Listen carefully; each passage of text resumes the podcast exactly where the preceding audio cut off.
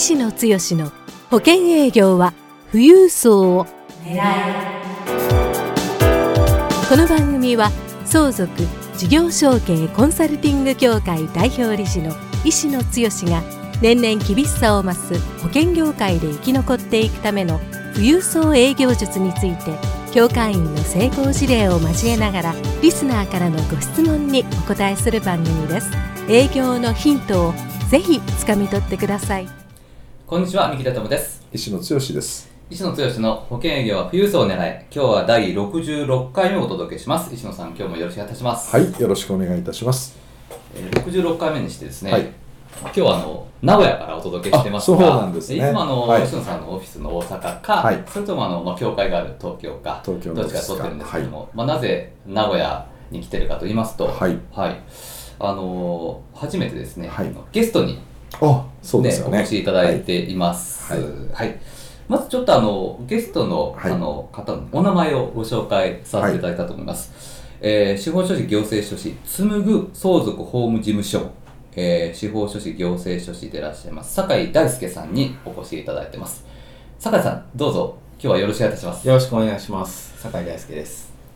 あの酒井さんはですね、あの石野さんの講座あの当時まだ相続資産コンサルタント養成講座と言ってました、今はね、はい。相続資産ナビゲーター養成講座と言ってますがですね。えそれのあの6期をですね受講されてその後すぐあの第2期の事業承継戦略ナビゲーター養成講座も受講されて、相続と事業承継の講座を受講していただいたはい。という、あの修了生さんでいらっしゃいますけども、最初にちょっとあの酒井さんからですね、はい。自己紹介も兼ねて、はいえーまあ、司法書士さんでいらっしゃるんですけども、えーどういった活動を普段されてらっしゃるかということをちょっと教えていただいてよろしいでしょうか？わかりました。私はあの司法書士行政書士を、えーしております。で、えっ、と名古屋市の、えー水北区、まあちょっと立地層が、えーいっぱい住んでるかなみたいなところに、はいうんえーすぐ駅出てすぐのところにですねうん事務所を構えています。えーでスタッフは私含めて6名で私が代表をしています。はいはい、で今ですねあの相続と事業承継に、うん。まあ、特化しております、うんまあ、そういう、えー、司法書士とかっていうのはかなりあの珍しいんですけれど、うんまあ、私はもうほとんどそればっかりやってるような感じですね、で具体的にはえージョイントであのセミナーをして、まあ、教会の、えーコンテンツ通りですよね、うんジョイントでセミナーをして、そこから個別のご相談が入って、でいろんな税理士さんとか、うん。あの生保セールスパーソンとか、不動産屋さんとか、はい。まあ、いろいろコラボしながらお困りごと解決して、でコンサルフィーをいただく、うん。それから、えー相続の、まあ、司法書士の、まあ、手続きですね、うん。登記とか、まあ、場合によっては私はあの預金の解約とかですね、う。んまあ、そういったこともお手伝いしたりします。なるほど、はい。ありがとうございます。ちょっとあの後ほどまたあの詳しく、はい。ねあのどういうふうにこうビジネスを広げていらっしゃるかっていうはいところもお聞かせいただきたいと思うんですけれども、まずはあの最初にあの相続の講座をはい。受けられるきっかけのあたりから教えていただいてよろしいですか？きっかけはですねあのメルマガがえあの届いたんですけれど、はい。そもそもなんでメルマガに司法書士が登録したっていう話ですけれど、えまあ、あの私相続、うまあ、ずっと専門でやってきたつもりはありますし、前から相続の受任数っていうのは多かったんですね。うん。で、えー知識も、まあ、しっかりあの勉強してきたつもりではあったんですけれど、うん。じゃあこれをあの、まあ、有機的に使うとかっていうふうに思った時に、どうしても、まあ、案件の受注形態がですねあの税理士さんからご紹介いただくとかあの不動産業者さんからご紹介いただくみたいな、こうまあなんていうかまあ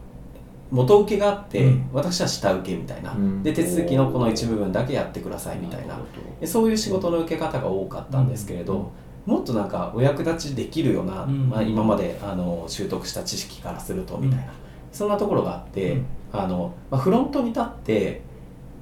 受注したいと元請けで、まあ、川上川下とか言うんですけれども、うん。あの私はあの川下でずっとこう、うん。仕事をご紹介いただいてやってきたようなイメージがあるんですが、うん。まあ、川上で元請けで案件を受注したいと、うん。そうすればいろいろご提案もできますしあのご紹介を出せるわけですよね。協力の、えー協力提携業者さんというか、うん。提携のえー事業の方とかに紹介を出せるので、紹介を出せばまた帰ってくると、うんうん。はい、回り回って帰ってくるという意識があって元請けで受けたい。じゃあそれをどこで学んだらいいかってずっと考えてたんですけれども、うん。学べるところってないんですよね。ああそうなんですね、はい。うん。であの生保セールスパーソンが、うん。まあ、一番営業として売り売りにくいうん。ものを売っているとかっていう話はずっと前から聞いてましたし、えじゃあそういった方えが相続のあの講座をやるとうん。どういう切り口なんだろうと、うん。すごく興味を惹かれてえ東京の説明会に行ったっていうのが始まりですね。あそうですか、はわかりましたありがとうございます。あのここでちょっとね石野さんにはい。お話をお伺いしたいんですけども、はいまあ、今でこそあの士業の、ね、方々や不動産の方々も、あ結構あのはい。ね、結構受講してらっしゃるんですけども、うんうん。当時まだ2年ちょっと前ぐらいにね、うん。酒井さんが受講された頃っていうのは、はい。ほとんどの方が生生保セールスパーソンの方そうですね。はい。その中でちょっと酒井さんが受講された時のこう印象とかですね、はい。であの石野さんの中で、うんこの生保セールスパーソン向けの講座なんですけども、はい。士業の方にこうお役立ちになるところとかもし石野さんの視点ではい。あれば、ちょっとはい。そのあたりお話いやもうあの酒井さんがこの講座を受講してくれたことによって、うん。えー士業の先生方、うん。もしくは不動産うのん。プロの方々が受けていただいてもこの講座自体がしっかり皆さんの身についていただけるなと。で何よりも今あの司法書士行政書士の酒井です、うん。酒井さんですってうん言われましたけども、今もうその域を完全に超えてられる 活躍をしてて、え相続と事業承継のまさしくフロントエンドに立った、うんあーコンサルタントうんであるし、コーディネーターであるし、むしろお税理士さんとか、あー生保セールスパーソンを、まあ、あーニードがあった税務ニードがあったら税理士さん、うん。保険のニードがあったら、えーまあ、保険セールスパーソン、という形で、えーソリューションが出てきた段階でそこにこう、うまくつないでいただくような、まさしく相続資産ナビゲーター、の役を、もう本当に一番フロントエンドで今、あー実績を出されてる方ですし、えーそういう意味でいくとお劇的に変わった、うん。で士業の先生の次のビジネスのあり方、ん。相続をテーマあの事業承継をテーマにしてマーケティングも含めてやっていただくという前提でいくと、酒井さんの今日の話はすごく参考にしていただけると思うし、えーおいろんな広がり感がね、えーこのお話から、まあ、聞き取っていただけるかなというふうにも思います。あはい。そうですね、あのまあ、酒井さん実際受講されて、はい。この生保セールスパーソン向けの講座だったんですけれども、はい。受講されて、まあ、ここが一番勉強になったなっていうところをまずお聞かせいただいてよろしいですか？そうですね。あのうんまあ、思いに寄り添うっていうのがあの教,、まあ、協会の講座のですね。うんあの一つキーワードだと思うんですけれど、うんまあ、言葉としては理解できるんですけど、うん実際にじゃあそれをご相談いただいた目の前のクライアントに対してどう発揮していくかっていうのは分からなかったんですよね。うんでそれがやっぱり生保セールスパーソンのセールスプロセスで、あの共感しつつただあの確認しなきゃいけない事実は、うん。まあ、淡々と聞いて、ん。でそれからじゃあこういった形であの聞いてみたいですかと。あで聞いてみたいですってなってから話すみたいな、ん。よく私あの事業の方にですね最近はじゃあ酒井はどういうふうにそういうこう相談をやってるんだっていうのを教えてくれって言われる、はい。あの言っていただけることがあるんですけれど、そんな時にじゃあどういうふうにやってるんですかって聞くと、うん。あのクライアントが来た段階で、あのどんなこ困りごとがあるんですかと。いやそれが聞きたいから来てるんですよね、うんみたいな話だったりとか、うん。あとお客様が悩み事を抱抱えて見える中で、うん。ズバッとそれはこれをやったらいいよって言ってしまう、うん。まああの保険でいけば、うん。まああの設計書を先に出すみたいな、まあ、刀を先に抜くなとかってありますけどまあ刀を先に抜いてしまうんですよね、うん。うんまあ、事業はとかくなんかそういうことがあって、まあ、知識があるだけにっていうところがあったので、その刀の抜き方をうん。学べたかなみたいな、うん。まあ、そういった意味合いで思いに寄り添うっていうのは、まあ、私なりはそういうふうに考えていますね。うですか、講座の中でよくね石野さんが刀を先に抜き出さんかとねそうですあのおっね。しゃってますがそれをまさに学ばれてうん。実践されてらっしゃるんですけども、あのまあ、さっき石野さんからも、まあ、酒井さんはもうどんどんと司法書士っていうだけじゃなくてもういろんなビジネスをされてらっしゃるってことなんですけどもそれを今どういう形で広げてらっしゃってで、まあ、受講されてそれをどう活かせてるかっていうところを教えていただけますか？そうですね。まずあの講座を受講した時に、まあ、ジョイントでセミナーをやりますと、うん。まあ、自分で集客するのもそうなんですけれど、うん。まあ、あのえーリストホルダーの方うん。にどうアプローチして、うん。で、えー協業していくっていうところはあの、まあ、今私のこうまあなんていうか毎週そういう動きをしてますしそれでセミナーも多分今年はもう50回超えて60回にあ到達するかなっていうことになってますので。まだ今年前半ですあいやまあ、あの今年、えーと末までで60超えるかなっていうああ、ことなんですけど。はい。まあ、そのなんというか、うんうんこう動けばいいんだみたいなのが分かったのであともうそれやるだけですよねっていうふうにうん。変わったのが一つですね、うん。でもう一つご質問なんでしたっけ？ごめんなさい。えあの実際にこの、まあ、どういうふうに生かして、はい。その後こうビジネスを広げてらっしゃるか、まあはい。司法書士さんだけじゃなくて、まあ、保険の、ね、そうですね。スパーソンとしての動きも、その他まあ他もねいろいろとやってらっしゃるっていう。そうですね、はい、私はあの保険のセールスパーソン、まあ、代理店を一つ会社を持ってそこで代理店登録してまして、はい。そこでもあの相続対策それから事業承継対策でいろいろご提案できています、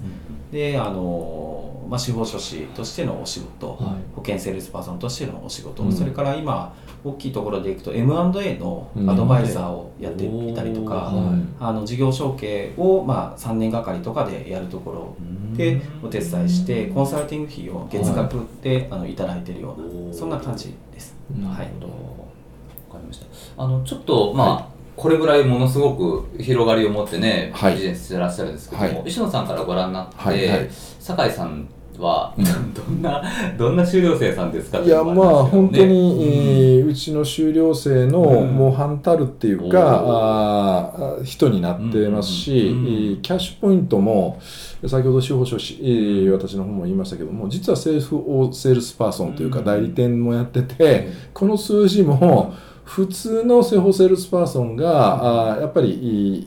やってられる数字よりは、あー大きな数字をやってられる平均的なセールセールスパーソンよりはですね、えーそれをやりながら生保セールスパーソンの背中を押す役もやってますからうんだけでやってたりすると、この人どれぐらいやってるんだろうな。多分ビジネスモデルキャッシュポイント、うん。収益性もこの2年間で、えー酒井さん激変したんじゃないですか？そうですね、はい。あの手続き報酬、まあ、下請け手続き報酬ってなるともう大体相場感があるんですけれども、はい。まあ、そこにまあとど、まっていたのが、うん。あのコンサルティング費という形で、まあまあ、お天井とまでは言わないんですけれども、はい。あの全然違った形で頂戴できますし、うん。えー製法セールスに関しても、うん。まあ、単価が大きいものが決まっていくというかですね、うん。まあ、それはう高いものを売ってる売りつけてるっていうわけじゃないんですけど、まあ、普通にやってれば、うん。えーニーズがえー見えてきて、うん。そこに対して、まあ、あのご提案していくっていうところでえーキャッシュポイントは非常に広がりが見えるで余裕ができますよねキャッシュポイントがうん。増えると、そうするとよりなんというか顧客目線でうん。いいものを提供したいなっていうそんなマインドに、えーよりこうブラッシュアップされるかなという気がしています。はい。で何よりもあれですよね。司法書士の先ほど川上川下って言ってましたけども、川下の仕事っていうのは部分的なところを下請けで受けてそのお司法書士の報酬っていうのは、まあ、ある一定の形の点があって何件やっていったとしても大体まああ年間の売り上げっていうのはもうここ以上は難しいよねっていうレベルから、今は多分、うん、掛け算の、ね。同じクライアントさんを相手にして、しか川下だったらあのもう部分的な部分としか接点が持てなかったのは本当にフロントエンド川上に、えー酒井さんが行かれることによってこれだけ、えー展開マーケティングもし司法書士の先生だからということというよりもコンサルタントとしてセミナーをね、うまく成功して成功してる実績がすごく出てるので、今大手のね、えー証券会社さんとか、えー多分、うん日本で一番大き大きな証券会社さんこの前やられた、はい。相続でしたっけ、はい。えー何人ぐらい集まったっていうおっしゃる150うん2回午前午後の2回ではい。22030人ぐらい トータルでね、はい。それで個別相談が、はい。な結構もう数十件入った、数十件入ってどどうするのっていう。こな こなしきれるかなみたいな感じです、まあはい、でそれがコンサルのフロントエンドで酒井さんが、あーうちの講座のコンサルのお内容に沿った形でややっていってえキャッシュポイントがあーいくつもに広がってで事業承継もやって、えコンサルやるとお M&A の話まで行って、うん。M&A の案件をまとめるだけでもえー多分、うん、そのフィーは今度100万単位じゃなくて1000万単位ぐらいになってくるっていうことまで言ってますからこの2年間で、えーどんな激変の、おまあ、展開になってるかというところですね、これはぜひ酒井さんの話はもうちょっと深めて、とですね、えーはい。あのもっと聞きたいことがね、はい。い、っぱい出てきてるんですけど、はい。はい。今日ちょっとねお時間が来てしまいましたので、はい。ぜひ次回もですね、はい。後編ということであの酒井さんが、まあ、どれぐらい、はい。あの広がりもされてるのかを、まあ、うん。保険セールスパーソンの皆様もはい。参考にできるところがねたくさんあると思います。めちゃくちゃあると思います、うん。ぜひ次回。でどれだけ活躍してるかというところは次回、そうですね多分一週盆休みが入ってあそうですよね、えーその盆明けの週に、はいえー後半の酒井さんはいのお話を、今の活躍ぶりをうんもうちょっとはい深めていくとうんいう形にできたらいいですよね。ね。はい、ということで、はいあの引き続き次回も酒井さんもよろしくお願いいたします。はいお願いします。はいでは、えー石野剛の保険業は富裕層を狙い、はい今日は第66回目をお届けしました。はい石野さん、酒井さん、今日はどうもありがとうございました。はいありがとうございますどうもありがとうございました。番組からお知らせです。ただいま、石野剛へご質問をお寄せくださった方へ、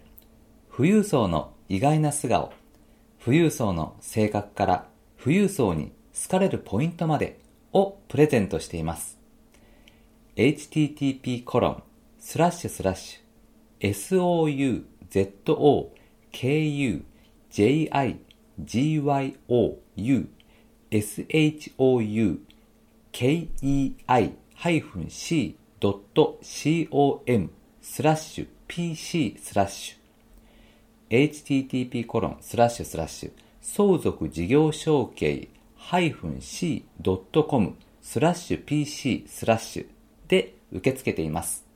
どんどんご質問をお寄せください。